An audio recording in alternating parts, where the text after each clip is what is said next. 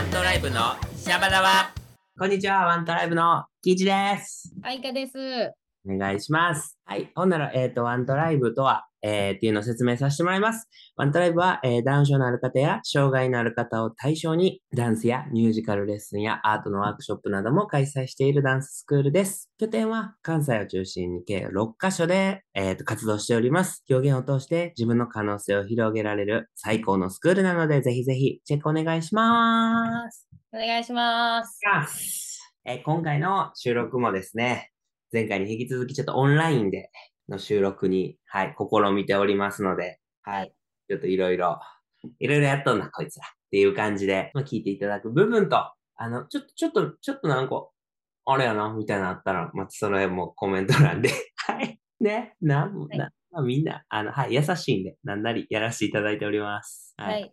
はい。なるべく、うん。あの、会話が被らないようにしようと思ってます。そうですね。はい。うん Zoom に、 Zoom でね、やったら、今、 Zoom でやってるんですけど、 Zoom は特に被り、被ったら聞こえなくなっちゃうんでね。そうですよね、システム上。なので、あのー僕普段合いの手、うんって言いたい人やけど、今回はもうめっちゃうなずくようにします。はい。わかりました。はい、お願いします。はい。ほんならですね、えっ、と、はい皆さんと僕が、えーたまたま共通の、えっ、と、ものを見てきました。なんでしょう？なんやろな共通の、えーとエンタメをたまたま日が違う日に見に行きました。なんでこなんやろな誰に？誰に言ってんの？キッさん。えわからへんけど考えてほしいなと思って、一回リスナーさんも、その、うん、晩ご飯作りながら、あなんやろな、あの子ら二人やったら、吉本新喜劇とか、僕いろいろ考えてほしいなと思って、幅広すぎますからね。まあ、言ったらディズニー系ですよね。ちなみに僕は、えっ、と、人生で初めて、うん、そうなんですね。人生初めて、ディズニーランドも、先、先々月ぐらいに行って、うん、奥さんがね、連れて行ってくれて、まあ今回も奥さんが連れて行ってくれて。愛花さんは？何回目ですか？あ、あの、まだ答え言うてないやつですか？あ、そうそうそうそうそうそう。言ってないやつは人生で言うと多分3、4回目。です。あの、小学生の頃にお母さんが、えっと、連れてってくれていて、やっぱええええな、お母さん優しいな。僕もあんな初めて見た。いや、ほんま母のおかげですね。ディズニー好きになったのも、ジブリ好きになったのも、映画好きになったのも全部母の英才教育ですね。お母さん、ありがとう。はい。正解発表。ディズニーオンアイスに行ってまいりましたよいしょーすごかったよ。泣いた泣いた。なああ、泣くシーンありましたっけ？いやー、もう、なんか作り手さんのこととか想像するともうわ、泣けてくるなっていうのが一番。なあどんなリハなんやろとか考えたらさ、大阪城ホールで、そんなゆとり持って何回もリハできひんよな、みたいな。一生懸命やってはんねんな、思ったら泣けてきて。あれ、世界回ってますもんね。なんすよね。。だから、だからあのセットさえ組めばいつも同じリハができるんじゃないですか？ほんで多分、ちょっとだけメンバーが変わって、各国のメンバーになったりとかもしてとかえ、。でもほとんど外国の方だったですよ。ほんなんもあのメンバーで回ってはんねや。私の顔見、あの、あ、席どの辺でした？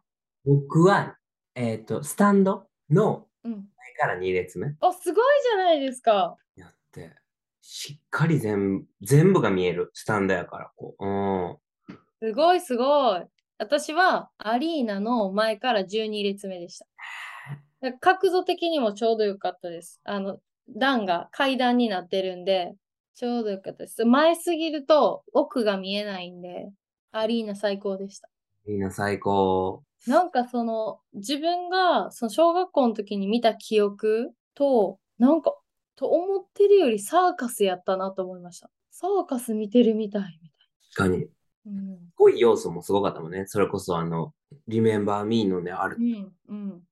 もうん。う、ああ、すごかった。もうい、タバちゃん言ってた。もう、愛花ちゃんに見せたいわーとか言って言ってた。で、そう、だけどタバちゃんにみあの見に行きますって送り送っときました。見せたいわ、言うててん、言うてて、あのあのコメントで会話してたんですけど、えジャパンツアーが35周年。で、うん。でなんか見てて、あ、キッチさんもこれできんちゃうかなとか思いながら見てました。氷の上は無理、絶対。あれすごかったですよね。あの、あれ何？あの、サブウェイじゃなくて、あれなんて言うんでしたっけ？セグウェイ。セグウェイのなんかあるじゃないですか。セグウェイのショーあったね。セグウェイのショーとか見てたら、あれ、キイチさんできんちゃうんかな。セグウェイの上手で乗って回るやつやろ。そうそうそうそうそうそうそう。あれやったらできるんちゃうかな思って。すごかったね。いや、すごかったですね。いや、すごかったです。まあ、とにかくもう本当に小学生ぶりだったんで、違う興奮がありましたね。あなんですかね。え、劇中のストーリーをちゃんと知ってて、そう、意味とか、あ、はいはい。そうだね。そういうのはなんかまた違いましたね。あとはさ、なんか愛花聞いてみたら、愛花ってああいうやっぱ構成されてるもの、広い舞台で、うん自由なんかと思ったらめっちゃ計算し尽くされてる動きとかって好きなんじゃん。え好きですね。だだからこそ、ちょっと残念なとこもありました。えこの構成でこの動きでいく？みたいな思っちゃったとこもありました。ダメだし、ディズニーオンアイスにダメだし。え、ダメだし、ダメだしまでいかない。ダメだしまではいかないですけど、なんか、私やったら逆にここちゃんと練習するのになみたいなとこはありました。うん。あるやろなと思って。なんかそれこそ、まあ、ここでつなげたら愛花が嫌やったらほんまごめんな。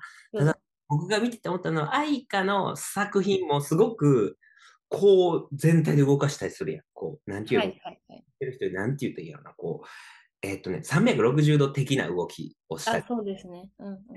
だからなんか、それと勝手に被ったというか、こうディズニーオンアイスもね、こう、長方形の舞台が、こう、すごくね、全方向にお客さんがいるから、どっから見ても楽しいみたいな構成があるんですよ。でも、なんか、愛花の頭の中もあんな感じなんかなみたいな、こう、いいうるささっていうかね、こうん方向だけな感じじゃないっていうのがなんか共通点をすごい、うん、感じた。うん。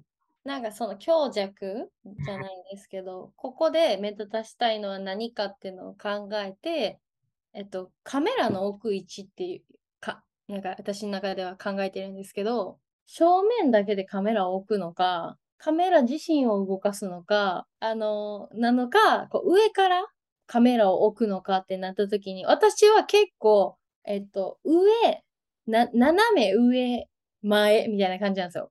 にカメラを初めから置いてるんですよ。だから基本的には斜め上から見ていいものを作ってます。なんか真正面から見たら見えない部分もあるんですけど、後ろの人には見える楽しさもあるし、で、逆に斜め上やから後ろも確実に見えてるんですよね。正面はこっちだけど、みたいな。あの、劇場の構成とかと一緒ってあ、そうです、そうです、そうです。そうです私もなんかオーケストラとか、なんかそういう舞台見に行った時に結構2階席とか好きなんですよ。見えるので。その感覚でカメラ置いてるみたいな感じですかね。で平面ではないっていうのは確実にこう考えてやってます。ただ別にそれを私のこう思い描いたカメラの位置で動かすみんなをっていうのはむっちゃむずいんで。みんなが動くっていうのもむずいし、完璧にそのカメラをい一緒に意識するのも無理なんで、初めはそうやって考えてるって感じですか？ね。だから見んのめっちゃ好きです。ああいう。うん。で、どちらかというとキャラクターの構成よりも人間のもう技術。いやもうだってすごかった。エアリアルもすごかったでしょ？よかった。ね。で、ああいうのがめっちゃ好きです。え、キチさんはな何が一番楽しかったですか？なんか内容あんま触れずに言える範囲で。ねいや、キイチさんは、なんかこの、運営側がめっちゃ気になるみたいな、うんうんうんうん。その面見て、主催読売新聞とか書いてあって、いやう、んすごいなとか思ったり、こう公演何、なんかな、すごかってん。そういうので、いろんな大人動いてんねんなとか思うのがめっちゃ好きで、あ、でもここは主催ディズニーってなれへんねや、とかさ、なんか、プロモーションの関係かとかなんかいろいろか、まあ言葉勘ぐっちゃうねんけど、なんかでも、ああ、予算が動いてすごいなーとかも思ったりとかな、なんかいろいろ、まあそんなんも考えてんけど、でもやっぱりこう、見てて思ったの、これ何回も見たなるなっていうのは思った。はじめ見てる位置の人に、すっげえ広いからさ。見れんの正直こう3人ぐらいしか見られへん。だからこの時の奥の人もう一回見たいなとかも思うし。うわ、これディズニー好きな人は3回、4回チケット取んねやろなとかも思ってた。さんがもう一個好きやった。好きや、好きや、次好きやったのは、あの、これ言っていいんかな。こう、はしご登らはって、リメンバーミーの演出のために。こうはしご登らはった後にはしごの上の人がすっごい握手しだすみたいな、ありましたやんか。はしご。っていうかもう、フロントに2人ぐわー登って、あ、あの、棒、棒にね。うん。棒登ってる時とかめっちゃワクワクする。こう、こう何を思って登ってはんねやろみたいな。ぶちかますぞとか思ってんかなとかなんか、結構ため長かったやんか、あの演出。そうそう。この時に目線こっちに行かさんようにとか考えるんかな。あ、でもやっぱこんだけ貯めただけあるなぁ、みたいなのは考えて、なんか、すっげえワクワクして、うん。見て、えー何度も泣いて、前半の休憩前で泣き倒して、休憩終わってからも疲れすぎてもこんなんなるみたいな。もう感動できる余力ないみたいな。ケンちゃんと同じ顔してたみたいな。まあ、そんな感じでした。そんなんを、えー僕らは考えて、オンアイス見てきました。楽しかったです。最高やった。ぜひ、皆さんも見てください。ではでは。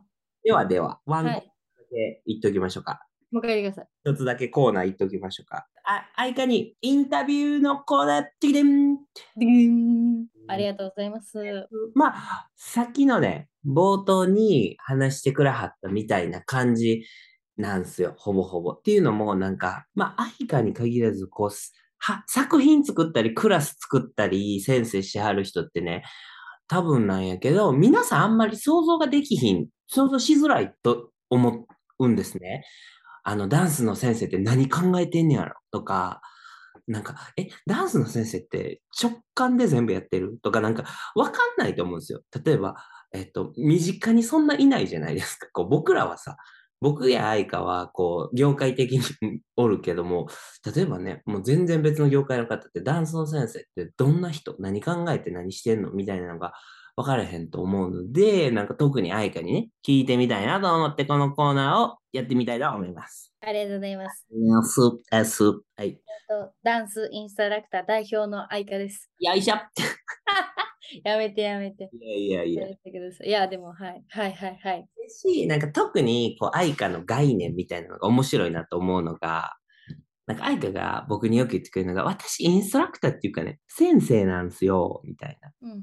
とかも、なんかむちゃくちゃ面白い感覚やなとは思ってて、そう。それって言葉の違いなんやけど、きっと愛花の中では結構大事な違いというか、こう、どう持っていくかとかも込みで、こう先生ってね、よく言ってくれるやろなと思うんですけど、ちょっと、あの、どんな感じで、こう先生やなっていうのも僕が言ってもあれなんで、ちょっと愛花さん的にこう、なんか言ってもらってもいいですか？わかんないけど。なんかこう、僕が思うのは、こう、やっぱり一個一個のレッスンっていうよりかは、こう、年単位っていうか作品単位とかで結構物事考えてるような気がして、愛花が、ま、なんかその辺を補足してもらえたらなと。すいません。わかりました。お願いします。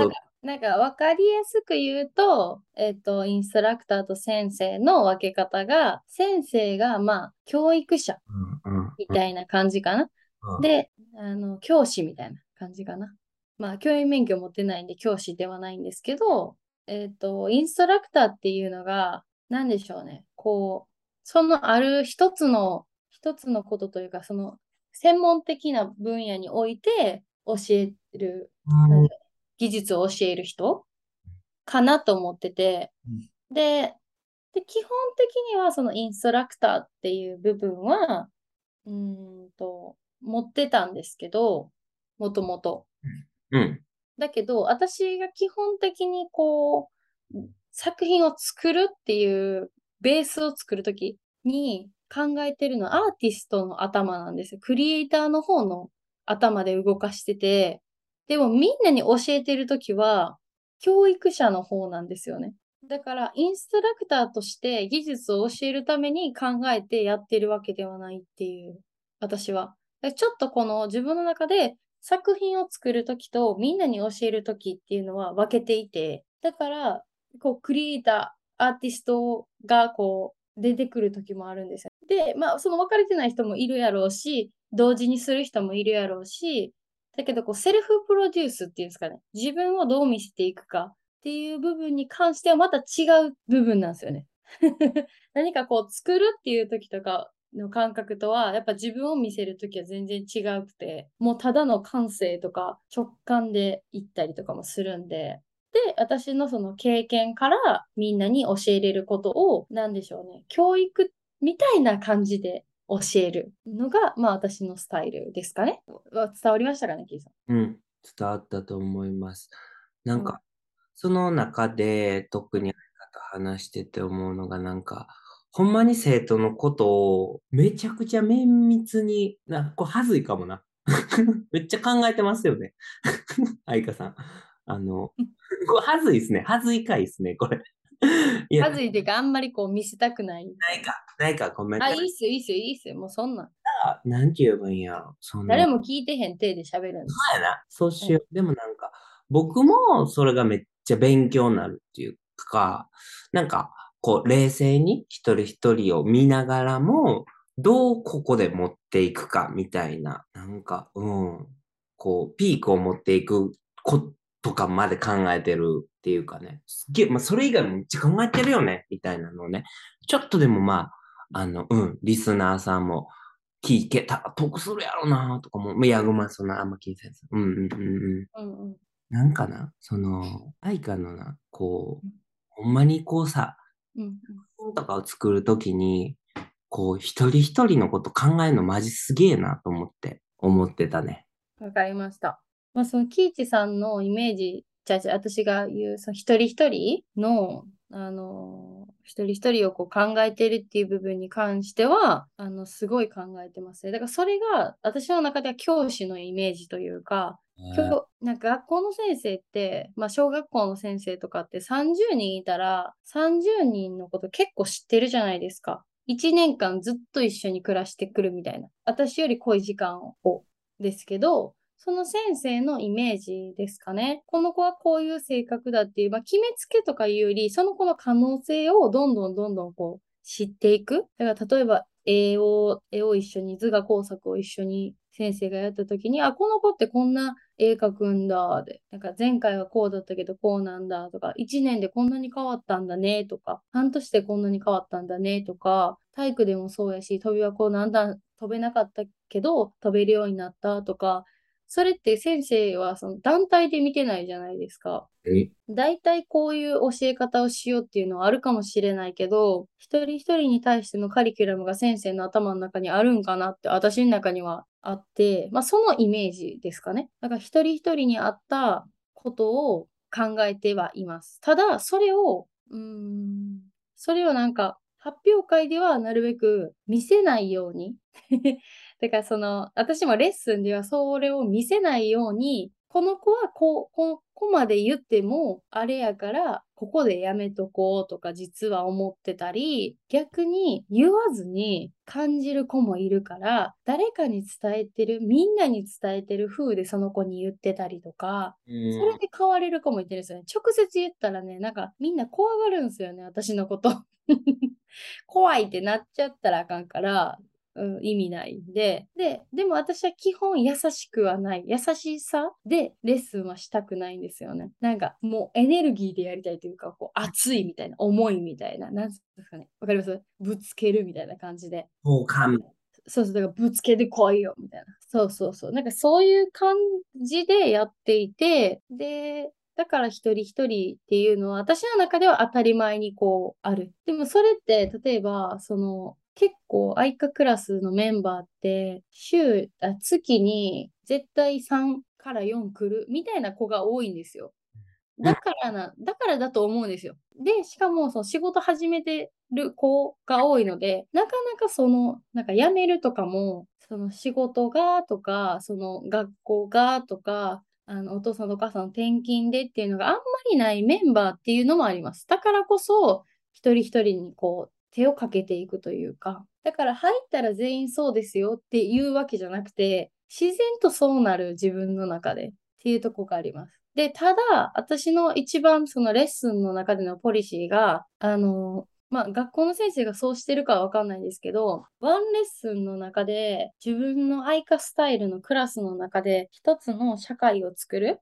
これ前も言ったかな？っていうのを、あの、考えていて、なんか私が一番じゃないし、私が何でしょう、偉いわけでもない。っていう。だから私のことをみんなが支える時もめちゃめちゃあるんですよ。だから純粋にちょっと腰痛くてなってレッスンしたり、だけど、その腰痛くても、その、なんだろう、いろんな部分、腰じゃない部分で、まあ、かばいながらレッスンした時に、みんながやっぱりすごい集中力も上がるし、助けてくれるし、でもそれって普通のこの、なんでしょうね、ダンススクールではありえないことというか、腰が痛かったら、そのみんなに満足したレッスンを届けれないとか、あると思うんですけど、私の中では逆にみんなのあの、集中力やその技術につながるって思っていて、まあ自分が悪いんですけどね、あの、昔に腰の捻挫をして、で、それがずっとこう繰り返してるんですけど、でもその時に私がダンス続けれる理由でもあるんですけどね、みんなが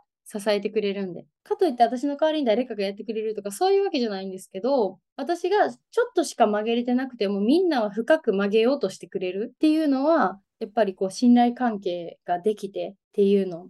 で、その社会っていうのが、あの、前にいる子たちがうまいっていうんじゃなくて、前にいる子たちが長年愛花クラスに来てる子たち。だからあ、どんどん後ろに行けば行くほど新しい子がいてるんですけど、それは私を見て学ぶっていうのももちろんそうなんですけど、えっと、姿勢受ける姿勢うん、踊る時にどんな風にレッスンを受けたらいいのか。で、それが前半だけなんですよ。で、そっからは自由になったりするんですけど、最初のトレーニングの時だけそれがルールがあって、私の中でそれをみんなに伝えて、前の人が背中で見せていく。だから前の人はより頑張らなあかんし、で、逆に、えっと、その後ろの人が私が見えない位置にはならないようにはしてます。うん、あの見えなかったら意味ないんで、だけど、こう、みんなをこう感じながら、前のいる先輩たちの、だから、で、でもその前にいる子が決してうまいわけじゃない。うん。後ろの子たちもめちゃめちゃうまいし、みんなうまい。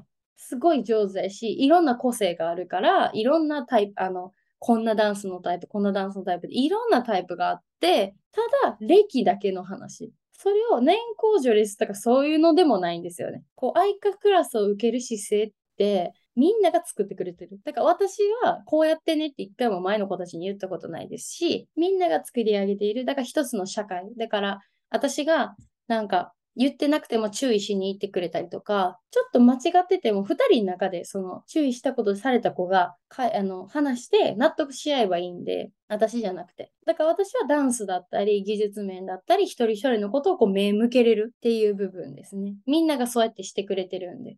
っていう感じです。でやってますです。あんまいけないね。セブンルールはよ出なあかんな。そう。な。セブンルール出して。よう考えられてるわ。夢。まあ、もう僕ね、僕、まあ、よう聞くんですよ、愛花から。僕、こんなん、どうとか。そんなも相まって、前回レッスン見てたら、そら泣いてまうわなっていうところに雑いな。いや、でもほんまによう考えてるよな。ほんまによく考えてるな。あ、すげえな。すげえな。たまたま、たまたまそういう、全然、なんでしょうね、メンバーが変わらなかったんで。うん、うん。うん。うん、うん。で、新メンバーが増えるってなった時に、どうしようってはなりましたけどね。そうメンバー変わらないから、より逆にみんなの将来のこととかもめっちゃ考えてるんですよ。そう何歳まで実際ダンスし続けたいかとかも、なんとなくみんなを見ながら考えてるんですよ。みんながね、うん、聞いてないですよ。うん、例えばその兄ちゃんは何歳までダンス続けたいんかなとか。で、ダンスを続けたい。で、いずれは愛花クラスをこうやめる方向になるのであれば、うん、あの、最後まで、ギリギリまで、あの、一緒にどうやったらダンスできるかみたいな考えていきたいなと思ってて、それを考えれるクラスみたいな感じですかね。で、あと自信あります。そうや。それそれそれそれ。みんなが成長したり上手くなったり、私は諦めない気持ちみたいな、みんなの、みんなに対してあるんで、それがなんか自信あります。うんうん。なんか難しいことしてても、できるようになったねっていうのにさせる自信があります。素敵やわ。全然、でも自分のじなんか作品には自信あるとかあんまり考えてないですけどね。降ってきたもん、よし、やるぞみたいな感じですけど、うん、みんなのその、だから、私の中ではいつも反省とかもないし、でも確実に覚えています。あの子ここで発表会の当日とかね、まあ見れなかったとしても映像とかで見て、直接見れなかったとしてもね、そう、あの子ここでこうやってたなとか結構覚えてますね。この時こうやって動いてたなとか、ここできるようになっててんなとか、それ結構覚えてますし、だからこそ今年何しようかなみたいなって思える。うんうん。それがあれですかね、上級クラスもそんな感じですかね。まあ上級クラスはもうちょっと濃い濃くなってますけどね。そうですね。ダンス以外の面もガッとね、こうね、はい。いますもんね、時間かけてね。そうですね。なんか愛花クラスに、まあ、来てくれたらこうなるよみたいな、なんか一回ゆっこ先生と話した覚えてます？なんか各クラスで、なんか、なんかこう自分の歌い文句っていうキャッチコピーみたいな。で、キーさん何でしたっけ？覚えてます？え、あれやね、多分ゆこんのやつが楽しませるみたいな。そうそうそうそうそう。僕、僕、好かれるとか言ったっけな？何やったっけ？そんなん、ちょどっかに書いたっけな？いや、なんか、キーさんのもちょっと話したいなと思って。個人のキャッチ、今パン出てきたな。やたら生徒に好かれるとか言うた。あ絶対、あの、す好きにさせるってこと？めっちゃええやん。そう、ほんまそこが羨ましい。ほんまに。うんうんうん。そうやキーさんは絶対にその子に好きになってもらえるし、あと座ってる子を魔法のように立たせていく技術、もうマジピカイチ。すげえもん。無理無理無理。ああ、私じゃない。オッケー、キーさん呼んでくる。みたいな。大体それ、その役して。すぐ諦める。そうそう。さーって。もう天使に手繋がれたからね、わーって立っていくから。本当に。ほんまに。うん、うん、うん。で、なんか、私は何やったかなと思って。えーわかんないけど、成長させれる。うん。人としても、ダンス面も成長させれます。っていうのが、キャッチコピーかなみたいなんで話したのを覚えてます。だからそれぞれに合ったね、クラスのあり方があって、だから、愛花クラスから有効クラスに行けませんかとかいう話とかもしたことあるんですよね。生徒のね、お母さんとかに。でもその時に私は本当に彼、彼、彼女のそのことを一番に思って考えた結果、絶対有効クラス楽しいって、みたいな。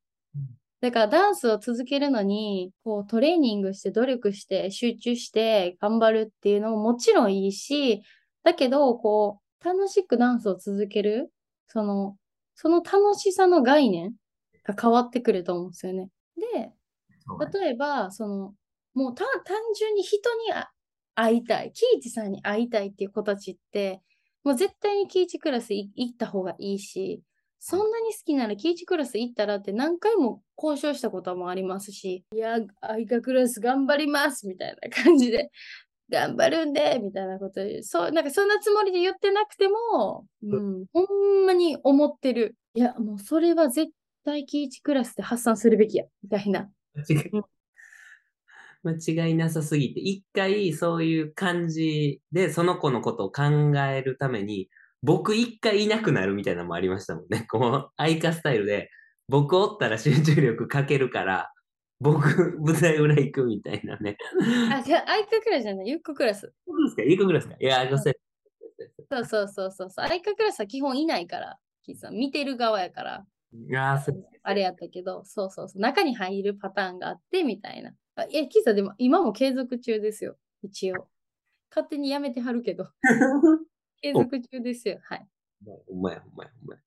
気にしながら。そうそうそうそう。なんか、あの、いらないものを排除するってわけじゃなくて、ね、その子のことをこう、い一番に考えると、この方法がいいんじゃないかっていうのを、私がさせてもらってるって感じかな。一応聞きますけどね。まあ、アイカスタイルはこんな感じですけど、うんね、全然、私ちょっとでも、独特かもしんないですけどね。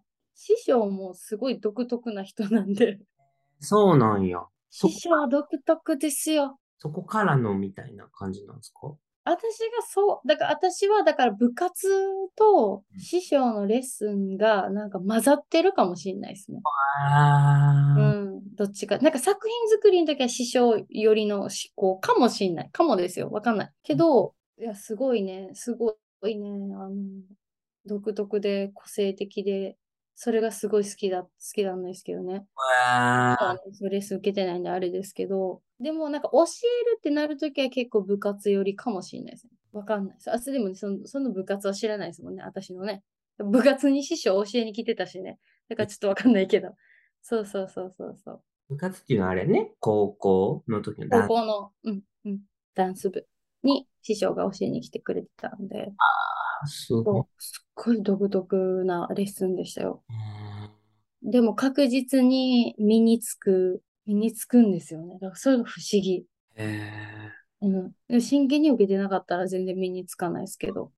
なんか真剣に受けてないっていうのを、なんか師匠はね、あ師匠に教えてもらって、私も結構そういう風にするんですけど、怒るときって、怒、その生徒に怒ってるときって、まあ、ダウンちゃん特に嫌いなんかなって思われちゃうんですけど、よく。逆なんですよね。ここまでできると知ってるからとか、すごい、あやろ、こんな風に頑張ってほしいと思ってるから、きつい言葉をかけてしまったり、もう一回、もう一回やり直しっていう、うんね、発表会の時とかもよくあるんですけど、怒ってたり、きつい言葉をを言ってるかもしれへんけど、それがすごいその子のためにめっちゃ思ってるからこそそうなるし、うん、なんか師匠に言われたのは、いつもそのきつい言葉とか、きつい言葉っていうか、あんまり褒めなくてごめんねって、なんかね、私、師匠のその手紙見返してて、あんまり褒めなくてごめんね。いつも、あの、そうやって言ってるけど、ほん、本当はすごい信じてるし、期待してるからこそ、こう、なんでできひんの？もっともっとできるやんって思っちゃってそういう風に言っちゃうから、みたいなことを毎回書いてくれてたんですよ。毎回、ほ、その、冒頭はそれみたいな。決まり文句みたいな。だから、それをすごい覚えてて、私も、うん、そんな風に多分教えたりしてますね、みんなに。自分の考えにそれがハマったというか、うんうん、熱いっすね。ダンスって熱いっすね。すげえな。すげえな。僕、そんな習い事してきてないから、なんかその、すっごいな、先生と生徒の関係というか、なんか、うんすごいなぁすごい。でも、その時、まあ、今の愛花もそうやけど、こう、まだ若いのにそんな、なんか、すごいよな。人を育てるとかいう考えって。なんか、もう40、50なら、僕35っすけど、やっとというか、なんかすごいなと思う。その、すごいねんな。やっぱダンスって。すごいなでもなんか、あれちゃいます？その、お姉ちゃん目線とかあるじゃないですか。ぁ。うん。妹には言うときって、好きやからこそ結構ね、きつく言っちゃうとかあるじゃないですか。あうちの姉はわかんないけど、ーそんな感覚じゃないかな。ありがとうございます。いろいろ話していただいて。すいません。いきなり、なんか、すげえ、脈略もなくいきなり、欲しいねんとか言って。あこの間、上級クラスの話をしようとしてて、ーそう。ちょっとできなかったんですよね。そうそうそうそう。またそんなんもね、おいおい。じゃあ、次回は、もう、キイチさんの、この、社長としての話しようかな。うわ、え、ちょ、それ、だって、レッスン。あ、だからそう、なんですね。レッスンをね、ワントライブ以外でもしてるじゃないですか。うん。うん。その、その話とかしよう。そと、しようよ。しようよしようよ、キイちゃん。ああ、しようよ。ほなもう今日はこんな感じで。はい、すいません。めっちゃ喋っちゃいましたが。えなんで謝るんですか？もう僕がこんないっぱい喋ってほしい言ってるんですから。はい。ありがとうございます。さて、今回はしっかり音が。で、前回、あもう聞いてくださった方は、ちょっと私の声がこもり気味？あれ？ちょっとなんか、愛花さんちょっと音遠いかも？みたいななってなん。か電話してる？みたいまあまあ、それもそれでね、楽しんでください。な。はい。で今回はね、、今回はどうかな？まだわかんないけど。どうかな？っていう形で。えーワントライブのシャバダバは Spotify、Podcast、スタンド FM で週1回水曜日に配信を目指しております。シャバダバのコメントは Spotify は Q&A に、スタンド FM はコメント欄に、えー、Instagram の DM でもコメントお待ちしております。その他ワントライブの活動を概要欄にホームページ、YouTube、Instagram、Facebook のリンクがございますので、ぜひチェックしてみてください。ありがとうございました。ディレクターの愛花でした。いい日でした。暑いって最高ですね。ありがとうございます。